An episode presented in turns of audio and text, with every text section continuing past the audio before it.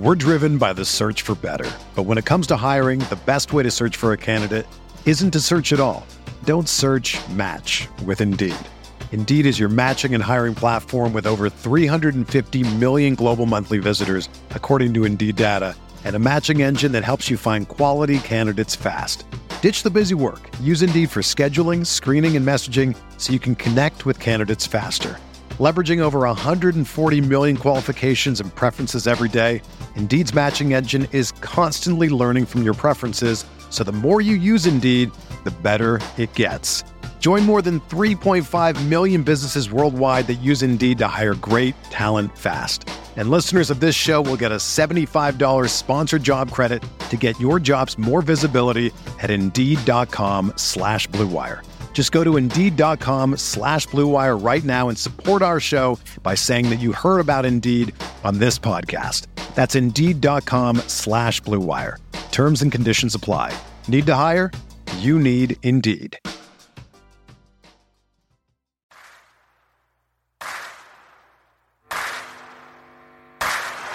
You're listening to Setting the Pace, your go to Pacers podcast with Alex Golden and Michael Facci. Miller for three. Oh, he backed it in. He backed it in. And the game is tied. We're going to overtime. Warren lets it fly. Yes. TJ Warren is not human. Granger catches, shoots for three to win it. He hits it. To go. Brogdon for three. Let Got it, it. O'Neal drives on Yao. Puts it in. Duarte 4 3. Boom, baby. Anthony attacks. Oh. Hibbert denies him at the rim.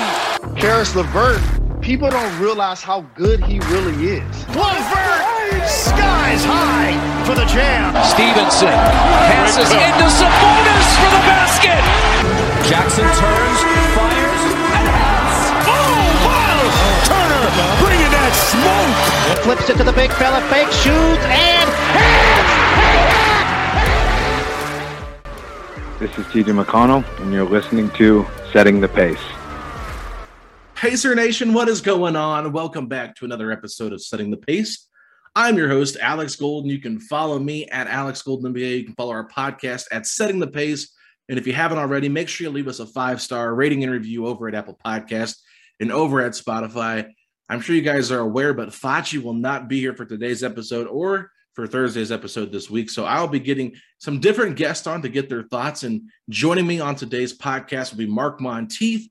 We're going to talk about this Pacers Heat game. And then we're also just going to have a discussion about everything that went down over the last couple of weeks. And I just want to get his thoughts because he is the encyclopedia of the Pacers. So he knows so much about this team. But I want to get into uh, his thoughts on that. And then we're going to have Ian Thomas come on in the last segment for our fan of the week. But before I bring them on, I wanted to do a little bit of a short solo opening segment here because I love Christmas time. I think Christmas is an awesome time just to share your thoughts, and everyone seems happier and everyone just likes being around each other more for some reason. And obviously, you know, COVID last year really took away some of what that experience was like because, you know, we're in a big family and social distancing and all that. But this year, uh, while COVID is still a real thing and we're trying to be careful and safe, you know, uh, it's just it's just so nice to be back with family and be together for the holiday season. But um, I'm going to do a little segment here, similar to the Thanksgiving segment I said uh, with Brendan King. We looked at every single Pacers player on the roster and compared them to a food at Thanksgiving meal. So uh, we had a lot of different variants there and uh, that kind of thing. But on today's episode, on this segment, I'm going to say if every Pacers player were a Christmas character. So let's get right into it. Um, for Buddy the Elf, I've got Goga Bitadze. They're both tall, goofy, and, just they have that smile that makes you want to smile back. I think Goga would be the perfect Buddy the Elf. And then sticking with Elf, um, I went ahead and went with Wanda, the store manager at Gimbels, uh, the guy that actually fires uh, Buddy from working there when he never worked there, and that's Kelan Martin because you know I find Wanda from Elf to be hilarious, and I think Kelan can be funny. But at the same time, he takes his job very seriously. And I think Kelan is that way on the court. And then now we're going to transition to the Grinch. When you look at the Grinch, you kind of have to look at it like a wrestler. It's like for most of the story, he's kind of the bad guy, but then at the end, he becomes the good guy. So I actually broke this down into the Grinch pre heel turn and the Grinch post heel turn. So for the pre heel turn, we're gonna go with Brad Wanamaker for the bad Grinch, the Grinch that nobody likes, the Grinch that everybody despises. Um, in the song about the Grinch, we hear the words that best describe him are stink, stank, stunk. That's why we're going with Brad Wanamaker. And then for the post heel turn, the one that people actually love, we're going to go with Pacers rookie Isaiah Jackson. His heart is like three times enlarged, whatever it is. I forget the exact time, so I'm or uh, exact size that that heart was enlarged. But we know that the Grinch just became full of love and realized what Christmas was all about. And so I think uh, that happy-go-lucky kind of side is Isaiah Jackson. But let's move on now to Christmas Vacation. We've got Clark Griswold here. I had to go with TJ McConnell. If there's anybody that seems like a family man uh, on this Pacers team, I think first and foremost it's got to be TJ McConnell. And then going over to cousin Eddie. Cousin Eddie is a is a guy that doesn't realize when he's overstayed his welcome and unfortunately, I have to go with Jeremy Lamb for that one. So I uh, don't want to say too many mean things there, but we'll just keep it moving. Then I've got Alvin from Alvin and the Chipmunks. And I'm going to have to say this is Justin Holiday. If you guys know anything about Alvin from Alvin and the Chipmunks, he is a guitar player. And if you've seen Justin Holiday's Instagram page and his stories, you know that he too plays guitar. Moving on next from the Rudolph Claymation series, we've got Yukon Cornelius I went with Domantas Sabonis. Yes, I feel like they do have a similar look to one another, but you know, we know that Yukon is a little bit greedy, but he has a heart of gold at the end, and I think that is who Sabonis is. Now, for Ebenezer Scrooge, we know the story of Scrooge from the Christmas Carol. Kind of a tough, you know, no nonsense kind of guy, kind of a kind of a pain in the butt, whatever you want to call it. But in the end, he finds what the true meaning of Christmas is all about, and you, you turn and you end up liking them. Kind of similar to kind of similar to the Grinch, right? A little bit, but not entirely. I went with Rick Carlisle. Okay, uh, Rick Carlisle can kind of come, come across as you know a funny guy, but can also come across as a guy that can be kind of annoying and kind of like ugh, tired of hearing him. We obviously heard some of the stuff that happened with Rick Carlisle in Dallas, so I thought that was funny there. But uh, moving on uh, from Home Alone, I only went with one person. Kevin McAllister from Home Alone, the forgotten one, right? We're going to go with Oshae Brissett here. Now he is back in the rotation, but for so long, he was an afterthought. He was a guy that I even forgot was part of the team at points because we just hadn't seen or heard from him in so long. But Kevin is also, you know, so full of energy. And Oshae Brissett is that guy. I mean, Kevin McAllister in that movie, he has so many different tricks up his sleeves. He likes to have fun. I mean, he's, you know, sledding down the stairs out into the front yard. I mean, that sounds like something Oshae would do. So I went with that. Uh, moving on now, we have Olaf from Frozen. I went with Miles Turner here. You know, uh, Olaf is a really fun character that I think everybody pretty much likes from the movie Frozen. Uh, if you don't like him, you probably just don't like Frozen in general. So that might be why you're not even tuning in. But if you're watching Frozen, Olaf will bring some joy to your to your TV screen there and into your living room. But at the same time, Olaf is not the main character. Some might even call him a glorified role player. So Felt like Miles Turner fit that bill perfectly. Next, we've got Rudolph from the Claymation, Rudolph the Red-Nosed Reindeer. And I had to go with Malcolm Brogdon because, look, at the end of the day, say what you want. People like to make fun of Malcolm Brogdon for his level of play or his style of play, but ultimately, he's not a bad player. Rudolph is the leader of Santa Sleigh, right? And Malcolm Brogdon is the leader of the Pacers team. Next, we've got Frosty the Snowman. Okay, this is a tough one here. But I had to go with TJ Warren because we know that Frosty the Snowman melts away and doesn't come back until it's wintertime. And look, TJ Warren hasn't played in over a year now, so we're close to a year. It's like we're not going to see him for over a year of play. So it just felt like TJ Warren fit that bill of Frosty the Snowman because Frosty is only here to play a little bit. And, uh, you know, eventually he's going to melt away. And that's kind of what's happened here with TJ Warren. And then Three more left. We're going to go to a, a fun movie, Jingle All the Way. Arnold Schwarzenegger plays Howard Langston, and Sinbad plays Myron Larrabee. So for the Terminator himself, Arnold Schwarzenegger, uh, we call him Turbo Man in Jingle All the Way. I went with Chris Duarte, right? I I feel like Chris Duarte loves his son so much that he would do anything to get that Turbo Man for his son. But have no fear. I think Torrey Craig is an incredible father as, as well. I feel like him and Duarte going at it, trying to get that Turbo Man would be the ultimate great recasting here with the Pacers. And you know, Arnold's got a little bit of a bit of an accent. I think Chris Duarte's got a nice little accent. I can see Chris Duarte being on stage as Turbo Man. And then lastly, we've got Caris LeVert. I had a really hard time finding a perfect fit for Caris. If you guys have a better one than this, please hit me up. But I went with Snoopy from Charlie Brown's Christmas. So uh, in this thing, Snoopy wins the contest for the best decorated doghouse, right? With all the lights that he has on it. And we know Snoopy just kind of does his thing, and Snoopy's pretty cool. Like Snoopy's not the number one character. It's obviously Charlie Brown, right? But everybody loves Snoopy. And I think with Caris, he's kind of got those cool vibes similar to Snoopy. So that is why I went with Snoopy for Caris LeVert. So if you guys like this exercise, I really appreciate you guys listening. If you have any other thoughts on maybe who I left out or who I should have compared somebody to better, hit me up at Alex Golden on Twitter. But with that being said, we're going to take a quick break. When we come back, we're going to have on the great Mark Montieth.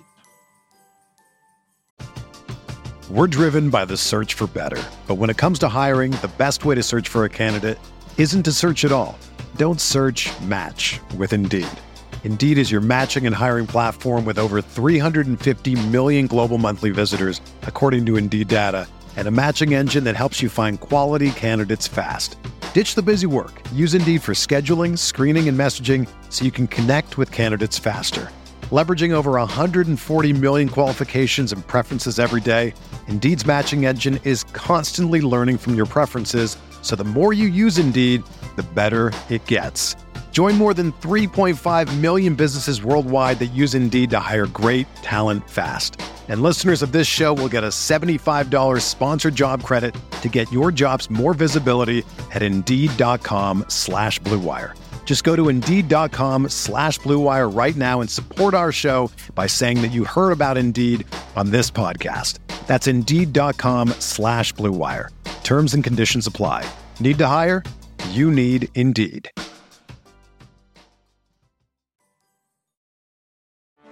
Get ready for the greatest roast of all time the Roast of Tom Brady, a Netflix live event happening May 5th.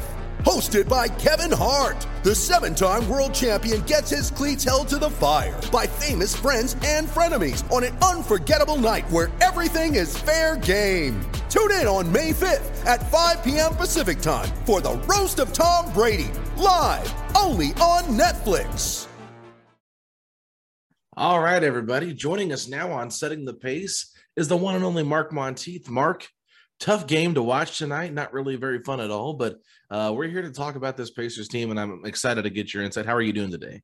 Oh, I'm doing well, doing well. There would have been a better night to talk about this team, but maybe this is appropriate uh, given the way this season has gone. Yeah, so let's let's just kind of go back. I guess we can go all the way back to a few weeks ago when Bob Kravitz and Shams Charania came out and and got a quote basically from somebody within the front office saying this team is ready to look for a, a bit of a rebuild. Um, in the article, you can kind of tell that it means more of a retool than a rebuild. And then since then, we've had a number of events happen. Miles Turner talks to the Athletic, so does Carlisle, so does Pritchard, and then Herb Simon comes out, talks to the media about everything. So, starting with that first report to where we are now, um, could you just give me some of your insight and some of your thoughts on what's all went down?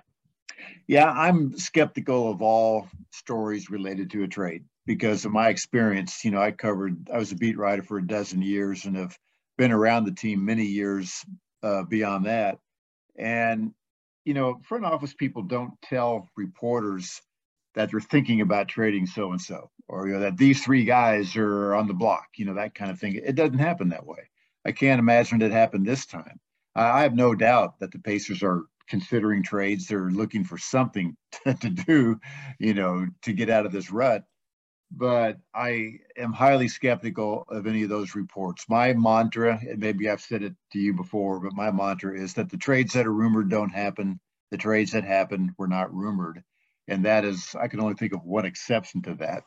And um, so, yeah, I mean, the Pacers I have no question that the front office is looking for ways to make the team better. They're not happy, obviously, with how things have gone to this point. Uh, you do need to be patient when you have a, a new coach, a new system. Uh, this franchise certainly has had seasons that got off slowly and people got frustrated, but they turned out to be good seasons.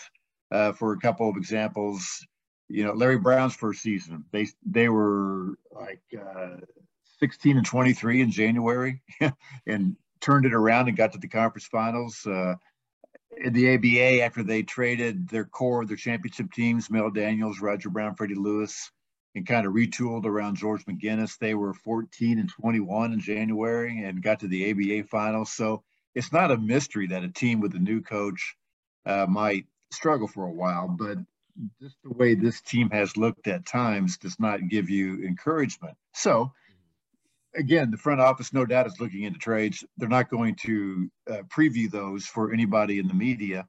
And Herb Simon, first of all, I was surprised that he had a press conference, and I think I'm guessing that the purpose was to um, calm things down because of the trade rumors. You know, no team wants their players to be jittery about, oh, we're going to do something. You know, one of you guys is going to get traded soon, that kind of thing.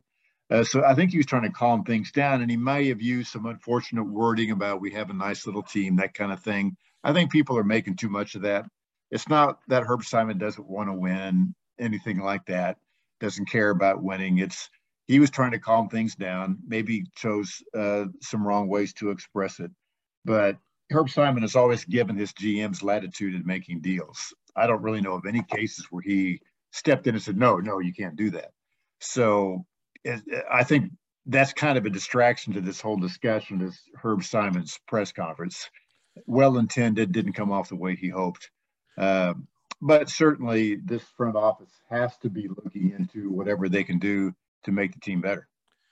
Yeah, I think if we if we go back to what Herb said and everything that he said, like the, I think the only thing that I was really like just surprised that he said is that uh, you know he he said that Kevin Pritchard has put together a hell of a team as they're currently 13th in the Eastern Conference. I think that was a little bit, you know, just kind of like, okay, like, is that really what you think? I mean, I'm not, I'm just a little bit surprised. And then you fast forward a little bit into that conversation and has no idea about the, you know, the, the TV stuff, what's going on there. I think that was just a nice little way of saying like hey i don't really think he pays that much attention to everything but i mean who knows? But the little thing yeah it is definitely being overblown. I'm definitely just playing it up on social media for fun with it just because um, you know anytime i hear the word little now that's all i can think about is him calling this team a little team and referring to TJ McConnell.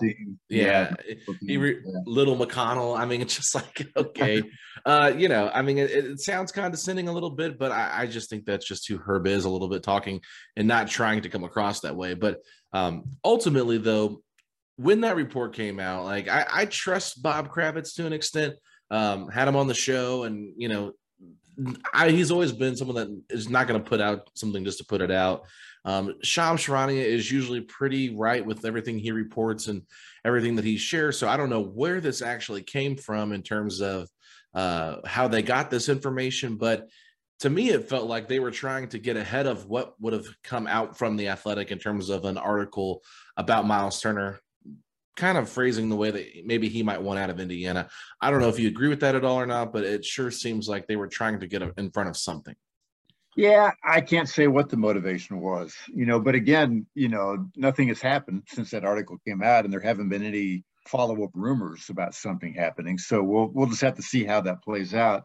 Yeah, in a Miles case, you know, he he said he was frustrated by his role, which I can understand. Uh, but he also said he wants to be in Indianapolis, if I remember correctly. You know, he's talked about how he, you know, likes the city and everything. So it's not like he was asking for a trade but he did say he's frustrated with his role. So, you know, when a team's going like this, and particularly in this day and age of social media and so many opportunities to be heard and perhaps be misconstrued, you know, things are going to come out.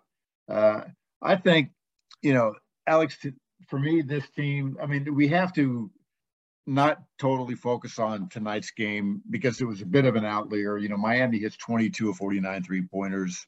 Uh, every team over the course of a season will have games where, you, where you're like Miami was tonight, and you'll have games where you're like the Pacers were tonight, you know, where you're just horrible and couldn't beat anybody. The fact is, the Pacers are 13 and 19. That's who they are. They're not what they were tonight. They're a 13 and 19 team, and that's bad. And to me, the troubling thing, Alex, is that, you know, they were a better offensive team last year than this yeah. year. You know, last year at this time they were 15 and 17. Now they're 13 and 19, and everybody thought Rick Carlisle was going to be a major upgrade over Nate Bjorkgren, and that has not been the case to this point. Uh, they aren't scoring as much, about seven points less per game. They aren't shooting it as well. They're turning the ball over more. Uh, they are, I believe, a better defensive team. Uh, and Rick Carlisle talks about you know, he's got a record of when he takes over a team, things get better, you know, significantly. Right. And he says that's always been because of the focus on defense. And this team is better defensively, but it's still not a good defensive team. you know, I mean, yeah. their perimeter defense is still poor. Last year was horrible. This year, I'd say it's poor. Uh, that's the puzzling thing to me. I guess the main thing I'm disturbed by is just their half court offense is not good. They do not get good shots. You know, again, ignoring tonight's game, just on the whole this season, they do not get as good a shots as the opponent on most nights. And that should not be the case. And I, you know, Rick Carlisle, when he was Larry Bird's offensive coordinator, the Pacers ran good offense. Completely different era, completely different players. That with the talent they had, they ran great offense. And then when he was the head coach, again, completely different talent, they ran good offense. So I was expecting and looking forward to the seeing to see the Pacers run good offense, and they don't. They're lined up around the three point line, high pick and roll. You know, they they don't attack the basket often enough, or the right people aren't doing it at times. And that's the, to me the real puzzling and disappointing thing is that they just don't run good offense. And there's not, you know, this late into the season, I don't think that should be the case. We should be at least seeing indications that they're trending in the right direction offensively. Uh, now, I think I think their biggest need is a true point guard. You know, yeah. And they have one, but T.J. McConnell's injured. So to me, Brogdon is not a point guard, even when healthy. Um, and that makes all the difference in the world if you don't have a point guard who really makes the offense go. If you don't have a quarterback out there, you're going to struggle uh, even on nights when you're shooting the ball pretty well. So they really, in my mind, miss TJ McConnell. Um, they need a true point guard. And beyond that, their biggest need is as a genuine leader, a guy who would be in the locker room tonight racing hell, you know, a guy who would hold teammates accountable. Now that player has to be a good player, you know, has to be guy, somebody who produces himself. But you go back over the history of the Pacers, you know, Reggie Miller wasn't an outspoken guy, but he always led by example and he was emotional. This team doesn't really have somebody who's emotional in the right way. Um, they're kind of searching for a genuine leader. I can go back to the very beginnings of the franchise. You know, Mel Daniels was the guy who'd tear up a locker room after a game like this. Uh, you go through other stretches of their history. You know, they had more emotional guys who would be angry after a game like this. So, um, and, and and it goes on the coach too. Like it's frustrating, and you know Rick Carlisle's talking right now, and I don't know what he's saying, but it's frustrating after bad games to hear a coach say, "Well, there were some positives tonight," you know that kind of thing. And I don't expect an NBA coach to, you know, be Bobby Knight and and you know cuss out his players or you know really insult them or scream and holler that kind of thing. But you want to see a coach who's angry after bad games like tonight uh, I think that at least makes the fans feel like the coach is in, in, invested in this kind of thing, engaged. And Rick Carlisle has not been that guy. You know, he's a very laid back guy, bland personality. Now, you know, we don't know what he says in the locker room or in the huddles that or practice, but still, he's not projecting himself as a coach who gets angry when the team doesn't play well. Yeah, so I mean, a lot to unpack there. I, I, think that you have some great points on the offense. Like I think Carlisle was asked about the offense and how it's kind of not been good. And I think it goes back to that Detroit game when we lost in Detroit. And he just basically said it's a deep, he said it's a play hard issue. It's a defensive issue, uh, kind of ignoring the offense. And then they come out and lay an egg against Charlotte. All the starters get benched. They almost come back and win it with a bench unit. Uh, you got third stringers out there playing, and they almost came back and win it. Then they have, you know, this turnaround game against the Pelicans, who had really been struggling at that point too, and they're still not playing great. And, you know, it kind of seems like everything's like, oh, okay, we fixed it. And then they just continue to go up and down. Like it's just highs and lows every time with this team.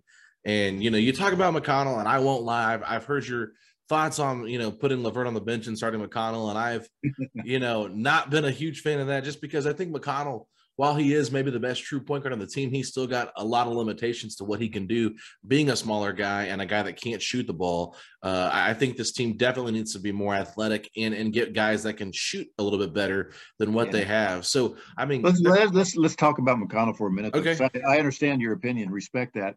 And I know a lot of people, probably more people would agree with you than me. Uh, but to me, he is underrated as an athlete. I mean, he's as quick as anybody on the team. He gets to the basket and stays in front of his man as well as anybody in the backcourt. He doesn't give up dribble penetration nearly as often as some other guys do. Mm-hmm. And he's yeah, while he's not a three-point shooter, uh, he shoots 50% from the field. He hits mid-range shots. He gets to the basket for layups. It would be nice if he were a three-point threat. But okay, you know, you, you could have a great three-point shooter out there who can't pass the ball or something like that. I just like McConnell because he makes the guys around him better and gets them open shots. He makes the offense hum. And I look back at his kind of the advanced stats on him last season. He played the position as well as any point guard the Pacers have had in the NBA. If you're looking at assist to turnover ratio, uh, shooting percentages, assist average, you know, you put his stats on a 36 minute basis, which is kind of what the, everybody likes to do in the NBA you know, factor in playing time, his stats were as good as any point guard the Pacers have had. I just think he gets stereotyped. He's, he's kind of the cute kid, you know, jokes around, that kind of thing. Uh, but he's listed at six two. He plays with energy. He's always talking to teammates. Uh, he shows some cockiness by talking to opponent players as well. Uh, I think he brings good psychology to the team. And to me, the only drawback to him is three point shooting, but you can get that in other places. Yeah, I mean, and I, and I think with the three point shooting, the reason I don't, well, I guess the reason I get frustrated with him uh, not being able to shoot the three is just because there for a while, and I, I, think Carlisle got away from it a little bit, then went back to it when he plays him and LeVert or him and Brogdon. A lot of times he's playing off ball and saying, and yeah. yeah. and it doesn't make any sense to me. It's like if McConnell's going to be your primary ball handler, have him have the ball in his hands and let him orchestrate the offense and, and, get guys like Brogdon on the outside who can shoot or whatever. If a guy closes out, you know, attack after a closeout. But at this point, you know, you're basically playing four on five when you have McConnell out there, you know, spreading the floor, whatever you want to call it, because mm-hmm. no team is going to respect his three point shot because even if he was shooting at a decent percentage at one point this season, you live with that because that's not what he's good at. What he's good at is getting into the paint, finding guys that are cutting or moving, or hitting that little turnaround jumper about six, seven feet away from the basket. I mean, I don't know how many times they did that last year in Bjorkgren's offense, and he looked fantastic. Yeah. Uh, yeah. It's just, it's just so it's so perplexing to me because when I see him get pigeonholed into that off-ball guy, it's like if this is how Carlisle wants to play, um, I don't think there's really much reason to pay this guy seven, eight million dollars a year to play him out of position and not play him the way he's supposed to be played. Like I, would rather have a point guard off the bench or starting whatever that that can at least generate what Carlisle wants to do offensively. Yeah, I agree. I'm, I'm surprised by that. You know, Bjorkgren did that last year. He'd have Brogdon and McConnell in the game together some and have Brogdon handling the ball, McConnell standing in the corner. And and Carlisle, I never thought Carlisle would do that, and he does. And I, I agree. If McConnell's in the game, he has to be quarterbacking. If, if, you're going to stand him in the corner, then he's the wrong guy to have in the game. So, mm-hmm. uh, yeah, throw that out there too, because I'm, I'm not saying he should be used in any way but as the quarterback. I, you know, maybe the best comparison for him uh, would be, you know, he's a Mark Jackson type, you know, not a great perimeter threat, but a great passer, a quarterback who gets the ball to the right people at the right time. But he's actually a better athlete than Mark Jackson. He's certainly quicker. He can yeah. beat people off the dribble. He can stay in front of his man. Uh, so uh, totally agree with that. You know that you don't don't play him off the ball. That makes no sense whatsoever.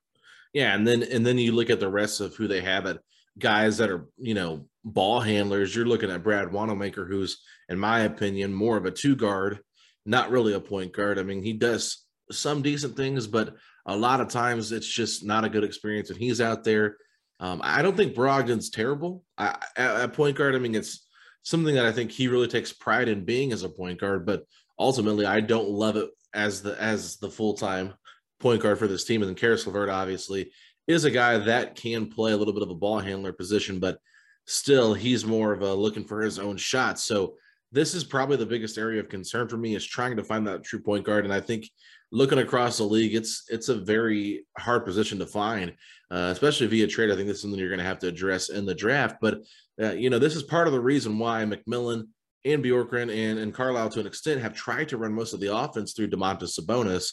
I think teams, oppo- opposing teams, have done a much better job of trying to force the Pacers to beat them by not allowing Sabonis to do what he does. But at the same time, I think that Carlisle this year has taken away a little bit of what Bjorkgren and McMillan did in terms of how they utilize Sabonis. And it just feels like um, the Pacers are at their best offensively when Sabonis is able to do Sabonis things, and I'd like to get your thoughts on that. Yeah, and I agree. You know, he's a good guy to run the offense through there at the elbow because he's a good passer. Uh, I don't like him shooting threes unless the shot clock is expiring, and I'm again surprised that Carlisle has allowed that.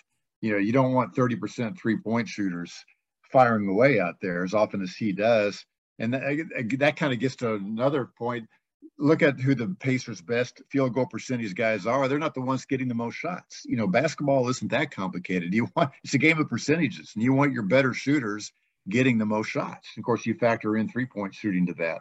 I think it should be clear to everyone by now that Brogdon's best position is as a two guard off the ball. That's how he got rookie of the year in Milwaukee.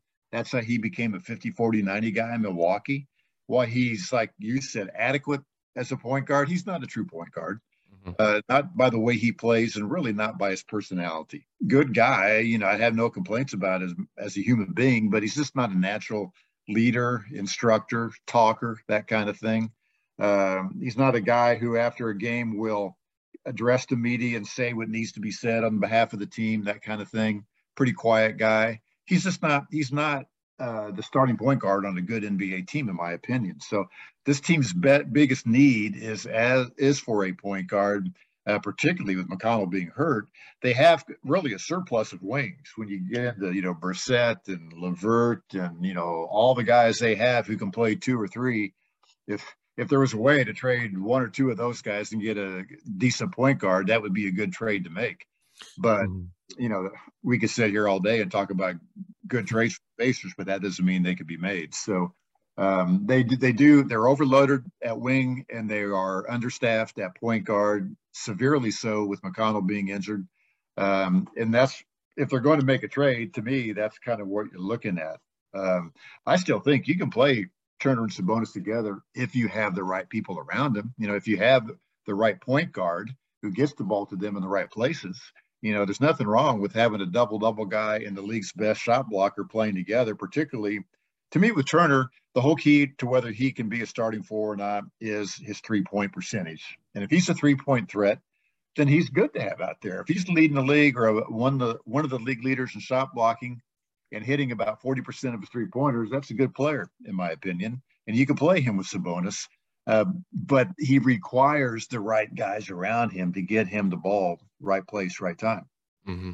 Yeah, and I think you know we've talked a lot about it, the, the, the double bigs between Turner and Sabonis, and you know if you go back to McMillan when Sabonis was inserted into that starting lineup, uh, the numbers were much better with him as a solo center. Then go into the Bjorkgren era, Turner was the the had the better plus minus in terms of uh, efficiency with with Bjorkgren as the solo center, and now if you look at their numbers this year, them together are have the best positive net rating. So I, am yeah. just curious, you know, if you were to be the GM of the team or the, the president, whatever, calling the shots, I mean, would you be looking at breaking up these double bigs or would you be looking to move maybe some of these wing players that you just don't think fit as well. You kind of hinted at it there a little bit, but I'm just curious, you know, do you think it's important to maybe split these two centers up and get a little bit more modern? Uh, and quite frankly, I mean, how do you think Turner would accept not being traded, uh, having to kind of still be in what he would consider a glorified role? Yeah, you know, he might be frustrated by that, but I think if the team's winning, playing better, you know, I think he generally has shown a good attitude. You think mm-hmm. about Miles Turner's career here, the evolution he's gone through as a rookie that everybody got really excited about. And, you know, the guy who in the season opener in his second year had 30 points and 16 rebounds against Rick Carlisle's Dallas team. And, but then has been subbed into different situations and asked to do different things, go stand in the corner, you know, he's kind of like the George Hill of this team, where he's been told to go stand in the corner, and then people complain that he's not doing more. Well, he's doing what he's told to do. So it's how you use him that I, I think is important. So I would do Alex any trade. I think people get trades wrong unless you have a guy on your team who's a distraction and a pain in the ass that everybody wants to get rid of. You just make any trade you feel improves the team. Uh, nobody on this team, team obviously should be untradeable. Um, whatever deal you could make that you think improves the team, do it. You know, and I just think you know it's not Christmas shopping where you can think, well, we we sure like to get that guy. Well, so we'll trade this guy, or or or you can't be a GM who says, well, man, the heat is on and we got to do something. So I'm whatever deal I can get, you know, for what I'm doing. You know, no, you've got to be a, a little patient. You've got to be stubborn and wait for the right deal and then do it. And that could involve anybody. It could involve Brogdon, Sabonis, Turner, LeVert, anybody. And LeVert to me is another issue because he disrupts the offense. You know, to me, LeVert's a good sixth man who can come off the bench and give you scoring. But I think when he's with the starters, when you have your unit healthy, he disrupts things by hunting for shots. It's great that he can go get a shot when the shot clock's running down, but too often, in my opinion, he disrupts the offense by looking for that shot, and he throws up an off-balance shot. I mean, I don't know what his field goal percentage is today, but it isn't good. Is it? Is, is he still below forty percent? I'll have to look it up. I'll do that real quick. yeah. So I mean, so to me, you know, I'd bring him off the bench as a six man because you always need scoring there, and you can play uh, somebody who doesn't have to get a lot of shots at that position if it's somebody who can defend. You know, Brissett, Brissett even, or Kelan Martin or whatever. Um, I just don't think LeVert is good for the offense. But again, regarding trades, trade anybody. Whatever trade makes the team better, you will do it. And that's what's, you know, kind of been done in the past. Again, if you if you reverse engineer it, Alex, and go back and look at the trades that were made, number one, they were not rumored, except for trading Jalen Rose to Chicago. And that has a story behind it. Um, they weren't rumored and they you know, they made the GM thought they made the team better, and in Donnie Walsh's case, they always did make the team better, one way or the other. Um, but it wasn't a case of well, we got to get rid of this guy. It was a case of well, here's the trade that is available to us, and I think it'll make us better, so let's do it. You know, that's really how it works. Yeah. So right now, not including tonight's game, uh, LeVert shooting 44% from the field and 29, uh, uh, 29.8% from three. So, and that field goal percentage has gone up lately because he was below 40 for a long time. And yeah. you know, he'd been hurt. You can factor that in, but he's not a consistent, a consistent shooter. And you know, tonight he hit a couple shots when his feet were set and he got the ball, catch and shoot. But when he's in the lane, off balance, trying to draw a foul, whatever, that's when his percentage goes down, and that's bad for the offense. Again, you need that if the shot clock's running down. You got to get something up, but you don't want that you know, being part of the bread and butter of your offense. Yeah, no, I definitely don't think he's been a great fit here. Uh, I think he was better last year under Bjorkgren, but I mean, there's even been you know conversations I've had with Jay Michael on this podcast where he basically just said, uh, you know, Bjorkgren's telling him to do one thing on defense, and LeVert just said, "I'm going to do what I want to do because what you're doing or telling us to do doesn't make any sense and it's not working." so yeah. you know, I'm sure that happens more than just here, right? I'm sure there's plenty yeah, oh, players yeah. that don't agree with coaches, but you know that kind of thing to me just kind of says, okay, like I'm not not that I have anything to say against Caris. I'm just saying like that just shows what Bjorkgren was like last year. But ultimately, um, I agree with you. I, I, think that this team, when it comes to looking at them, like sure, I, I think fans have their favorite players they don't want to let go. Um, you know, Miles Turner's probably been the guy that's been in the most trade rumors of anybody on this current roster. I think the only one that really seemed to really get some real traction was that uh, Gordon Hayward deal that didn't happen. Um, yeah. Really, I was excited about that deal. Just thought that that would be a nice little shakeup. I, I really do like Gordon Hayward as a player, and I think you can kind of tell how impactful he's been for Charlotte because when he was healthy last year, they were like in the four seed at one point, and uh, this year as well. I mean, during during you know they've had injuries, they've had COVID stuff, but I mean he's just been a big bright spot for that Charlotte Hornets team, and I think the Pacers could use a player like that. I don't know how much of a leader he is. Um, you know, he seems like a quiet guy himself, but they they definitely need some guys that can just accept their role for what it is. I think they need more offensive connectors. They have too many guys that are ball stoppers, in my opinion. Yeah. Uh, Sabonis really is the only one that I really think is much of a a connector offensively for this team. I, I, I do like what we've seen from Chris Duarte in spurts, but defensively he's got to get better. And then Miles Turner, while he can shoot the ball, he's not a great playmaker, uh, not a great screen setter either. You know, he, he just doesn't have great hands, in my opinion. But he's still a guy that can impact the game. It's, it's just there's so many different ways you could go with this. Yeah. I do think the Pacers will end up making some type of moves before the deadline, especially if they continue to play at this level. Uh, you can just kind of see it on the guys' faces. They look exhausted, almost kind of like tired of playing with each other. I don't know, but I I think with this being the third coach, you cannot use the coach as the excuse anymore. I, I think it's clearly on this group of guys and they've they've got to shake this roster up somewhat because if they don't, what are you trying to sell to your fan base? Yeah.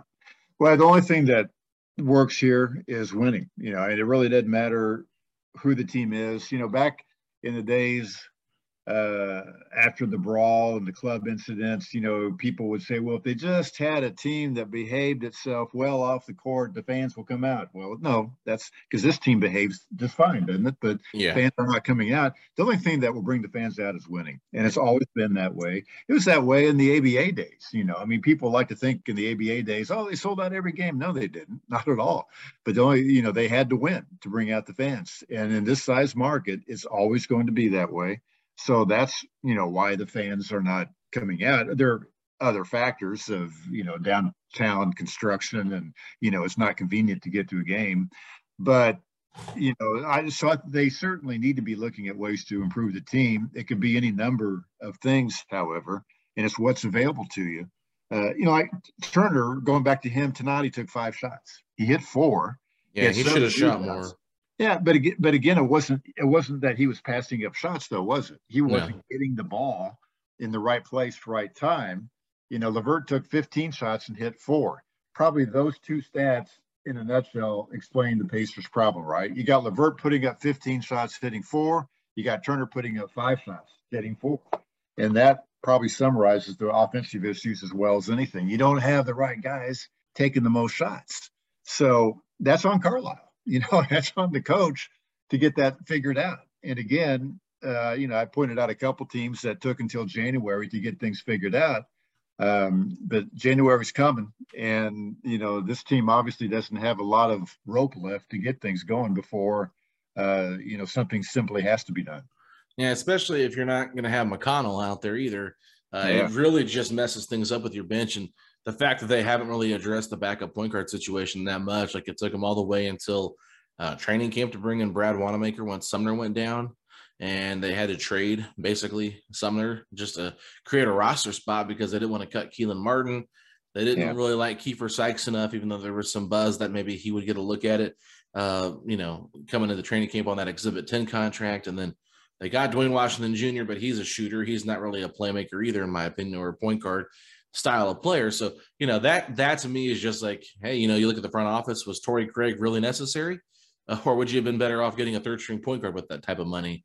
And that's where I think to myself, like, okay, we got to figure this out because for some reason Carlisle thinks he can't play Torrey Craig and Oshae Brissett together very much. Um, but he thinks it's okay to play Jeremy Lamb and Brad Wanamaker out there and talk yeah. about the defensive issues when you've got Torrey Craig sitting on the bench who was pretty much brought in here for his defense. So that that to me, I'm just a little bit you know, puzzled a little bit by the rotations, I guess, with with Rick Carlisle. I mean, you know, he's been doing this for a long time. He's got that championship under his belt, and I'm not criticizing him, but you know, you're paying him quite a bit of money, and to get these results, I don't think the Pacers front office really should be happy with, with it. And um, you know, I put a tweet out tonight basically just saying like Erik Spoelstra is, you know, coaching circles around Rick Carlisle right now. Like how the how do the Pacers not know how to break down a zone that they just saw a couple weeks ago yeah. You know, it's just like basic stuff. Like I, I get like the players have to show up. I'm not blaming everything on Carlisle, but that seems like something they should have really emphasized in practice. I agree. No, there are certainly questions, you know, about Rick Carlisle's performance so far. Now, we always have to remember that we don't see what happens in practice and in the huddles and how, how, things are being set up. Sometimes the players don't do what they're supposed to do. I've had the privilege of being an insider with a few teams where I was there in practice every day. You know, th- these are with Purdue teams, you know, for book projects where I was, you know, on the bench in the locker room at practice, the whole deal. And you, what you learn from that experience is that You know, the games are just the tip of the iceberg, and the players aren't always doing what they have been coached to do. Uh, and it helps you kind of put things in perspective. It's always easy just to point the finger at the coach, say he's terrible, that kind of thing. But obviously, ultimately, the coach is responsible for the team, and the Pacers are 13 and 19 as we speak tonight. That is below what they should be. Uh, they've had injuries, but so has every other team. Look at everybody Miami was missing tonight. So you can't use the injury thing. Uh, they are certainly uh, missing point guards. Uh, you know, now Brogdon's hurt again. You know, we don't know how long he'll be out, so that has to be shored up somehow. Uh, so you know, something needs to be done certainly with the roster. It's not like anybody would say this team is set for the future. Uh, but at the same time, you don't make a deal just to make a deal, you know, and things yeah. will start to happen certainly before February. I'm confident something will happen. Um, teams, you know, most teams aren't really eager to deal right now we just passed the point where players became eligible for trade, right? So yeah, the fifteenth, yeah, yeah. So it's early, kind of early in the trade season, really. Uh, so I'm not mad at the Pacers for not having made a deal to this point, uh, and I do believe they are looking into whatever they can do. Uh, I think people should keep their focus on the season to this point, not tonight's game. Uh, not put much stock into Herb Simon's press conference. Look at you know what's happening on the floor and you know what needs to be done to make the chemistry right because the chemistry obviously isn't right. Yeah no this team chemistry is off. I i, I desperately think this team needs a couple of dogs to come in there and just kind of you know ruffle some feathers. I, I, think that'd be good for this team to have some veteran leaders. You know I, I always go back to when the pacers brought in byron scott and just like mm-hmm. what that pickup meant for that team. And i mean you would probably know it way better than i because i was barely born I was barely born at that point. I was like, you know, two or three. But you know, you got a guy in there that had that championship experience with the Lakers, been around a lot of great players, and he was able to come in there, you know, and he took a bench role, right? Like it wasn't like he was dominating or trying to take Reggie's spot. Like, no, he knew what he was brought in for. And I think the Pacers could use someone like that. They don't really have a lot of veterans on this team. Justin Holiday is the oldest guy, but I think they could really use a, like a veteran player that, you know, they don't probably want to sign in Indiana. I get it. You know, Byron Scott's probably an anomaly for most players, but there's still players out there. Like I would have loved to maybe brought in someone like Jared Dudley, uh, just a guy that's been a vet for a long time. You know, Vince Carter, what he did with Dallas when he went down there towards the end of his career. Uh, just just a guy like that that can be that leader, but doesn't have to be on the court to make an impact. You know what I'm saying? Yeah, I agree.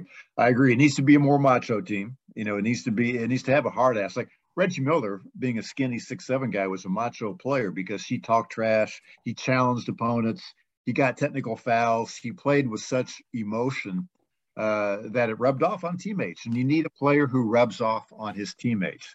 Um, so you need to have a macho presence. There's uh, any number of guys in the league who play that way. Uh, mm-hmm. but you also do need a leader. You know, like Miami's got Kyle Lowry, a guy like that who maybe he's past his prime, but he's got history. He knows what it takes to win big. He's been a part of that. And, you know, he would be kind of a coach on the floor. The Pacers really don't have that guy. You know, they tried to they tried to give that role to Brogdon, and I guess he's tried, but to me, that's just not who he is. And you can't change that. It's not his mm-hmm. fault. They tried to make Jermaine O'Neal a leader back in the day when I was covering the team, and it didn't work because that's not who he is. Uh, you can't make somebody a leader. That's a quality you're probably born with. That's probably genetic. You know, you can learn leadership skills, but it's really a function of personality, and you're not going to alter someone's personality when they're in the NBA. So they've got to find that guy. You know, and again, see, I, I consider McConnell um, a leader. You know, because of his communicating skills, because of you know just the way he approaches the game, the energy he brings to it. And I think that's, you know, one of the reasons I like him starting when he's healthy because he brings that. Nobody else on this team does. So yeah. that's who they need. You know, they need, they certainly lack leadership. Uh, you can't uh, impose it on someone, and they certainly need a macho element. And, you know, tonight's game aside, to me, the energy, generally speaking, has been okay. It's more like lack of chemistry, you know, confusion on offense. Um, but they still need somebody who's just a tough guy, You know, it could be a role player. You know, it could be a Dale Davis type of guy or whatever. Somebody who's just a genuinely tough guy who plays hurt, who takes a pounding. And Sabonis, you know, really Sabonis can be that guy, but they still need to make adjustments. Yeah. So my yeah no, there's no doubt about it. My my last question for you here, as I know we got to sign off here in a minute, but my last question for you here, when it comes to everything that happened in terms of guys' names being put out there in the in the trade rumors. Once again, obviously, LeVert, Sabonis, Jeremy Lamb's been in it for a while now, and Miles Turner. You know, those four guys, their names been rumored. You know, like I said, but how does that impact how they play the rest of the season or up until that trade deadline? Because they could be looking at this as like a hey, you know, trades could happen. Let me go out here and try to get mine so I look good so I can get traded. Or if they want to stay, they're trying to prove why they should stay. I mean, how does that impact and how have you seen that from previous seasons impact uh, a roster? Yeah, it, it can be unsettling, no question about it. If your name gets thrown out there, even if it's anonymous and not really from a credible source, uh, it's still unsettling. Now the Pacers do have that philosophy. Um, you know, we're told where if a player is genuinely in a trade discussion, uh, Kevin Pritchard will tell them, you know, and hey, we're it's possible that kind of thing. And I, you know, that's a good philosophy. And they told Miles Turner, right, that there was a conversation with Charlotte, you know, involving Gordon Hayward. So I think that's good. And you know, it makes me wonder: Have they told any players lately that, hey, we are having a discussion involving you? I don't know. You know, we don't know of anything like that, but um, you know, we'll find out in due time. So uh, it can definitely be unsettling. Uh, again, I can go all the way back to like the second year of the franchise. You know, uh, the Pacers actually tried to trade Roger Brown at one point because he and Slick Leonard weren't mixing well and it was in the newspapers and the team was struggling and mel daniels was coming out in the newspaper. We got to stop this trade talk. It's really bothering guys that kind of thing. So that goes back to you know 1968 and it's true today as well you know yeah. that if your if your name is getting thrown out there because it's not even if a player is unhappy with how things is, are going with the team he's on you know a trade you, you got to move to another city. There's just you know everyone knows what it's like to have to move and if you're moving across the country somewhere, and particularly if you're married or have kids, you know, it's an unsettling thing. So it's not going to help you play better. Um, hearing that there may be a trade.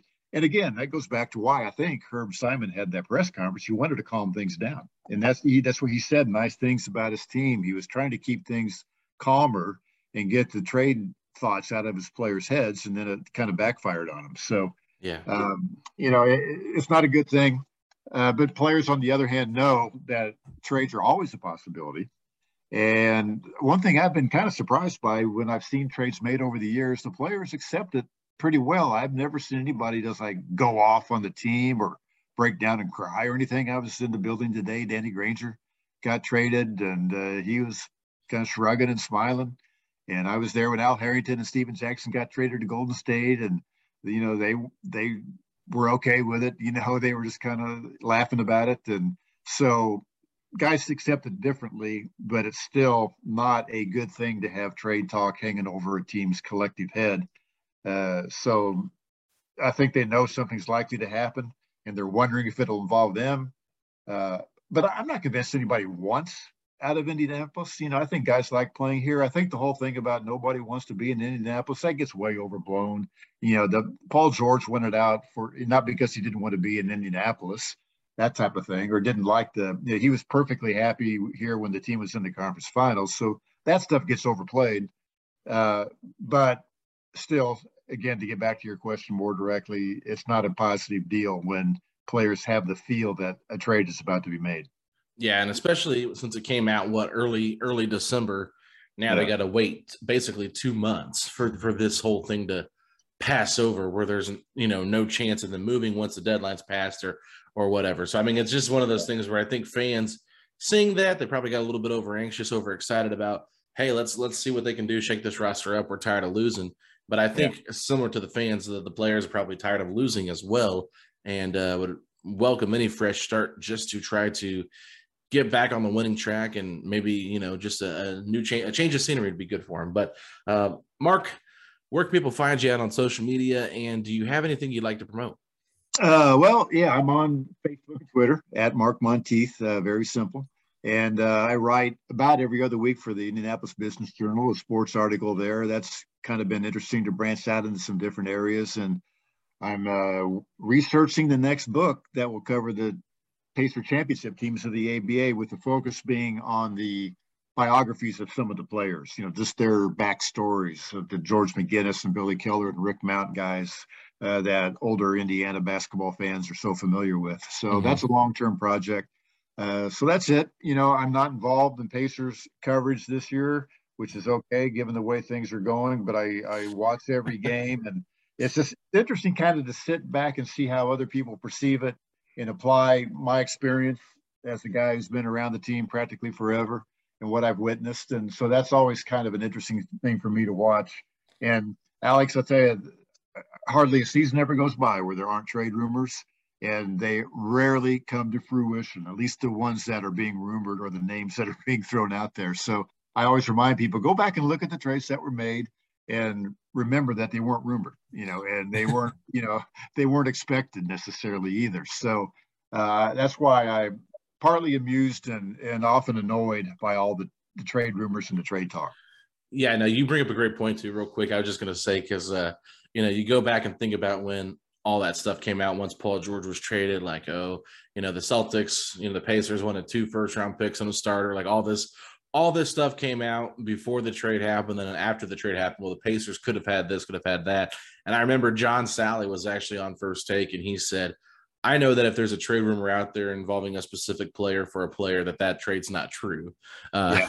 because obviously that rumor's out there to try to drive prices up, and agents are leaking stuff to try to, you know, get the value up higher or whatever for their player. They're trying to set that value. It's goes same same goes for free agency and all that. It's just a mind game at that point. But uh, you know, I'm just I'm excited to see the Pacers front office try to to hopefully retool this team a little bit. I would love to see Carlisle uh, turn this thing around for this team and, and get these guys to play for him. But I think ultimately they desperately need more athleticism on this team. They need better shooting and, and they really need a true point guard. So there's a lot of issues I think with this team, but um, you know, there's still some good pieces here, and I uh, I do enjoy watching them even when they have games like tonight. You know, uh, that's not been the norm. They've had a few of these games this year, but they've been in a lot of close games throughout the season. They just can't close them out. So um, it's always interesting one way or the other. You know, if you're not too in, invested in the winning and losing, it's always interesting just because the process of putting a contending team together is really difficult, usually requires some luck along the way. Yeah. Uh, and it's interesting to watch that happen. And I understand the Pacers being patient because there have been other times in the history when people were frustrated. They were mediocre for you know four years running, and people said they got to break it up and tank and start over. And then they found a way to become a, cont- a contending team. You know that happened with when Larry Brown came in. Uh, uh, again, it happened again uh, when Rick Carlisle came in. Uh, and basically, then Larry Bird had to dismantle the team and put one back together, and that took time. But then they put another contending team together. So it's been done, and that's why Herb Simon, I think, is patient because he's seen it done time and time again uh, when he's owned the team, and he's put a lot of faith in his GMs, and he's generally been rewarded. That doesn't mean it'll happen this time, but it certainly has happened in the past. So I can understand his uh, his patience. And sometimes, Alex, one trade, you know, could really uh, make a huge difference with the team. Can put the pieces in place, could make the chemistry right. Uh, it doesn't have to be a total makeover. Just one, maybe two deals. Yeah, can sometimes have a huge impact if they're the right ones.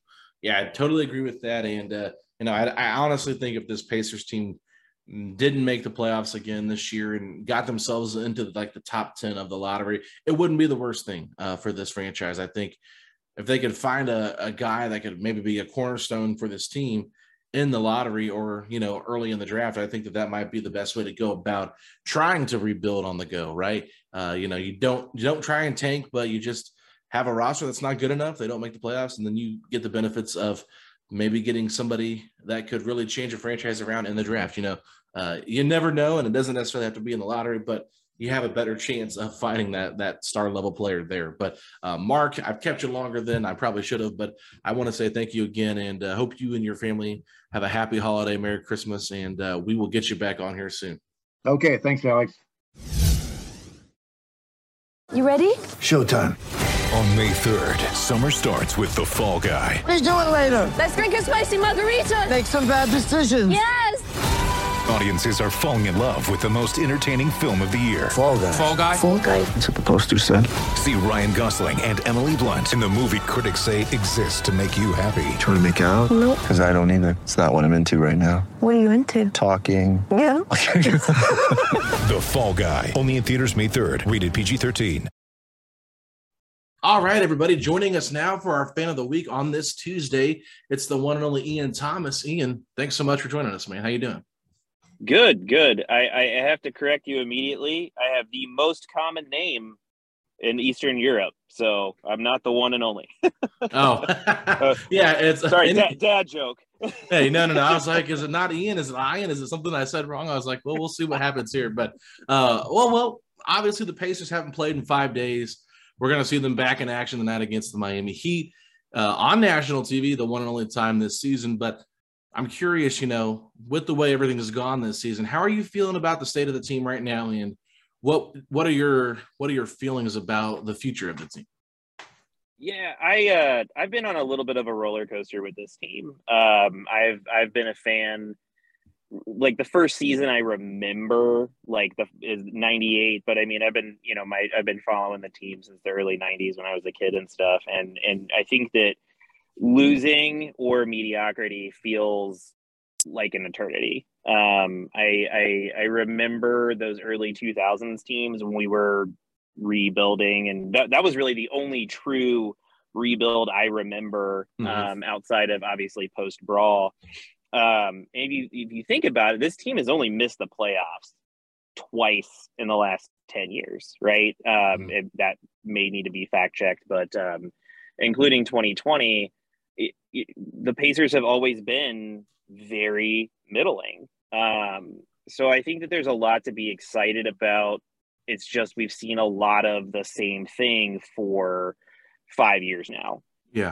Um, so I think you know, as a as a fan, you know, I'm hungry for change, but I'm also like, I actually was reset by the Simon comments on like a, a lot of people. I, I was reminded that like you know, there have been some pretty magical moments.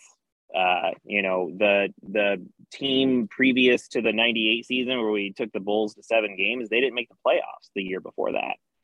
Um, so I think it's it's annoying to be patient, but that's just sort of where I'm at, man. Um, you know, I'm very excited about Miles's growth this year.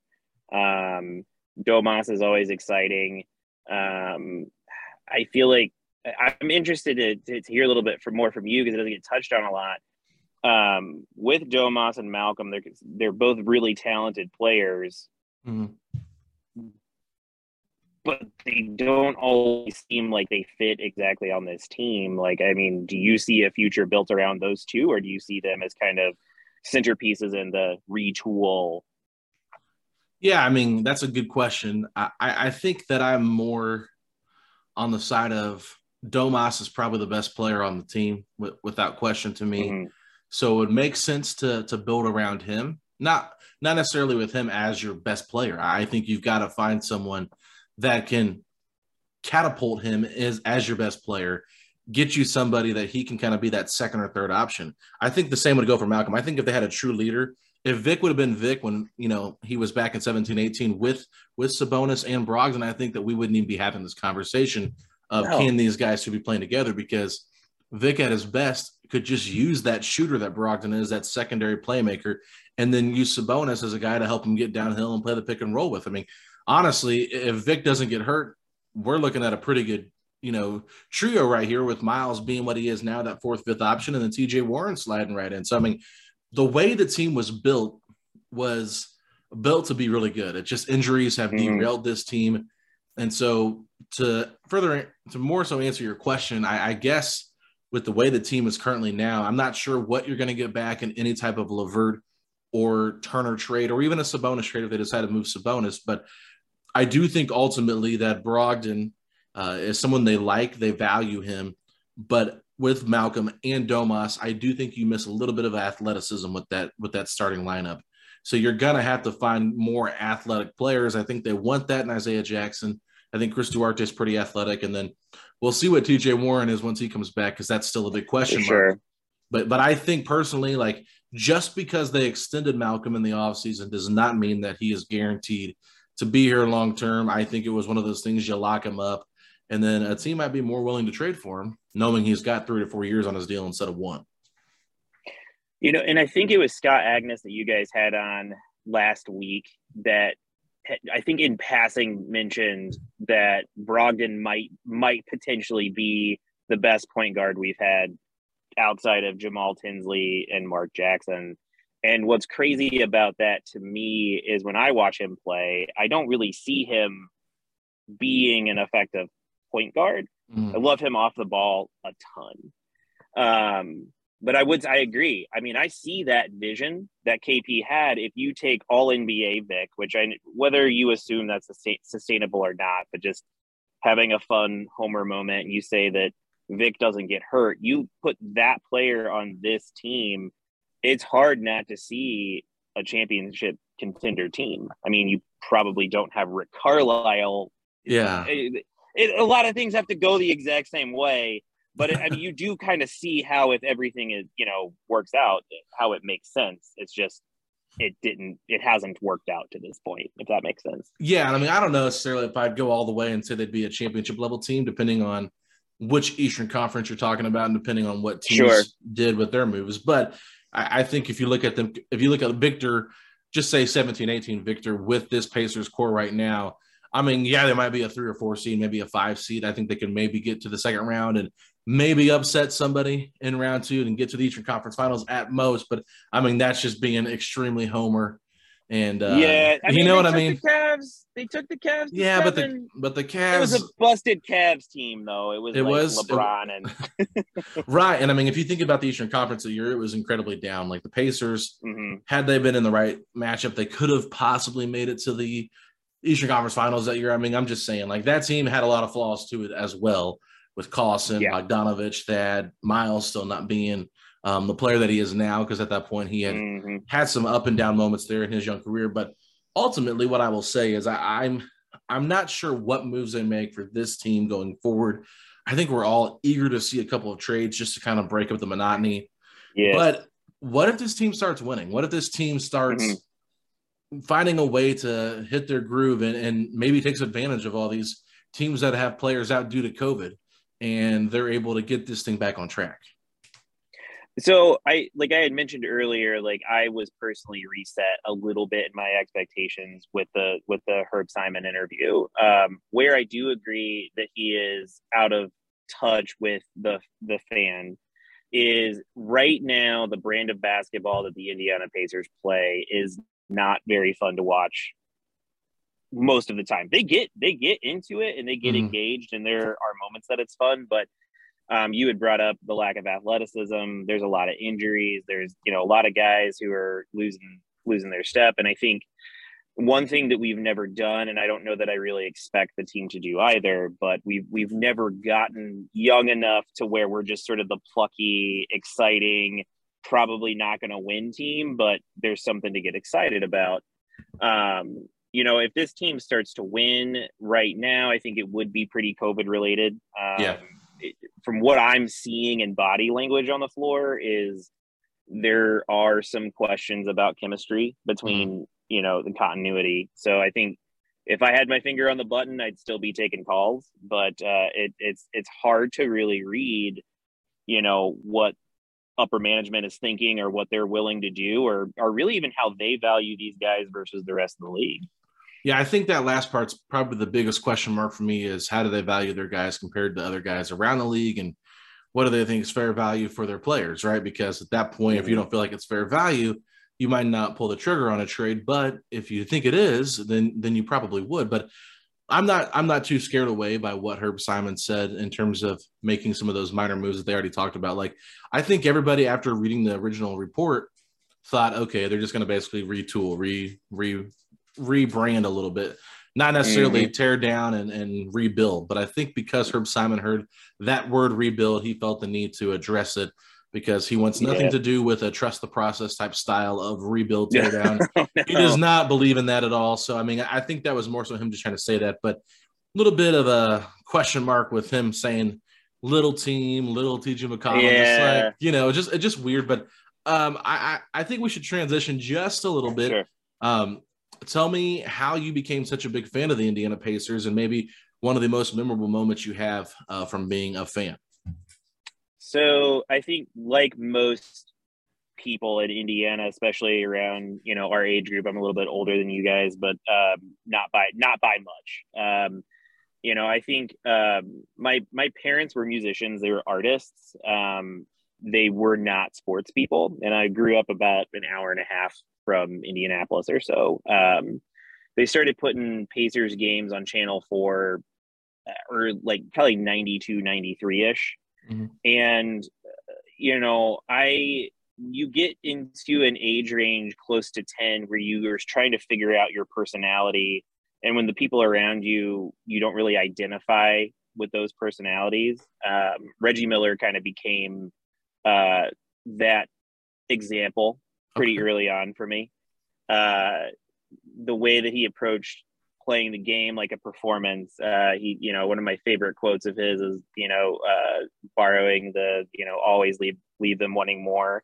Mhm. Um, I just sort of identified with that bravado, not to use Herb Simon's words, the little guy syndrome, but I mean, he was skinny as hell for the '90s, you know. yeah, so- yeah, um so that that that's really what started it um and then i fell in love with the game because you you know you can you can kind of find the artistry in it and i really attached to it. So um the pacers just kind of became the team that wasn't the bulls you know and Yeah. growing up in in richmond we close to ohio usually identified more of a college sport so um the most memorable um there's so many, but there's there's really only one that superseded all of them. Um, actually, Vic's first year, so 2000, uh, the beginning of the 2018-19 season, uh, we were living in Philly and actually came home for my son's birthday. He was born in October, and uh, I thought I was buying preseason tickets to go see the Pacers for the first time in like five years. It was actually game one, um, and that night. Um, Vic actually that was the uh the night that uh Vic hit the game winner over Kemba Walker. And uh that was my son's first Pacers birthday, uh his first game winner inside of a stadium. And uh he actually from that moment on, uh Vic was like his favorite player the way that Reggie was mine. And so it was like um a huge connect a generational connection thing. Yeah. That's awesome, man. No, I think that's a that's a fantastic story how it lines up. Just because you know, as kids, you you connect with somebody, and I feel like when I was a kid, um, you know, I loved Reggie, and then as I got into my teenage years, um, Jermaine kind of was there, but I, I really liked Danny Granger more than Jermaine O'Neal. Mhm. Um, I, I'm not sure exactly why. I was just a bigger, bigger Danny guy. I just loved the way that he played, and I felt bad for him because he was on such terrible teams, right? Um, oh man. the time he got healthy, that he got hurt again, and he started going through injuries. So it's just it's just a bummer that we never were able to have that team at full strength with Danny in the mix. But um, I, I guess here for our wrapping it up conversation, do you have any hot takes with this Pacers team?